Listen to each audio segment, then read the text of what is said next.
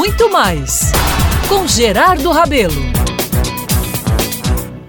Meus amigos, estamos vivendo uma segunda-feira especial, a segundona delas, viu? Em mais um Dia Internacional da Mulher, poderia fazer aqui um relato muito especial das conquistas e também de sofrimentos. Poderia apresentar dados das mais variadas pesquisas sobre a saga dessas guerreiras mas prefiro me voltar ao que elas nos proporcionam como cidadãs, amigas, amores. Mas como adoro voltar no tempo, e você sabe disso, essa viagem sempre justifica o hoje. Lembro bem que no final dos anos 90, 8 de março, ironicamente, pegou fogo no Brasil.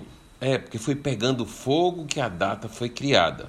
Infelizmente, não é? Infelizmente, eu digo no sentido do que ela provocou. Pois bem, era dia que só se assistia às festas, comemorações das mais variadas formatações. Uma verdadeira avalanche que derrubava qualquer possibilidade masculina de marcar território. E começava logo cedo, com cafés da manhã, passava por palestras no meio da manhã, entrava nos almoços, nos lanches, tinha chás e terminava com jantares sensacionais. Uma loucura, literalmente.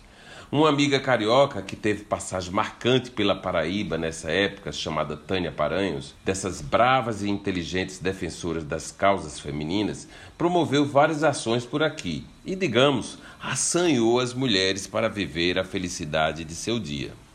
Vejo que a partir daquela época as comemorações justas, merecidas e devidas a um bom tempo para as nossas mulheres passaram a acontecer com assiduidade e isso nos motiva a olhar cada vez mais também para aqueles que ainda sofrem pelo esquecimento. Vejo que nessas festividades temos que refletir para que ampliemos nossas ações no acolhimento ao próximo. E se você ainda não entrou nessa vibe tão especial, pode começar hoje, agora, olhando primeiro para elas que estão ao seu lado. Depois, pode ir para as ruas e, num simples bom dia ou boa tarde, fazer alguém se sentir visto e acarinhado. A festa do sorrir para alguém, do cumprimento mais elementar, bobo até, pode fazer muita gente se sentir feliz, você sabia?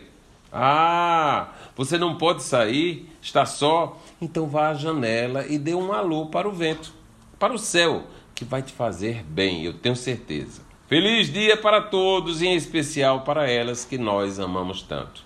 Eu sou Gerardo Rabelo e todos os dias estarei aqui na Band News FM Manaíra conversando com você para ficar um dia mais feliz.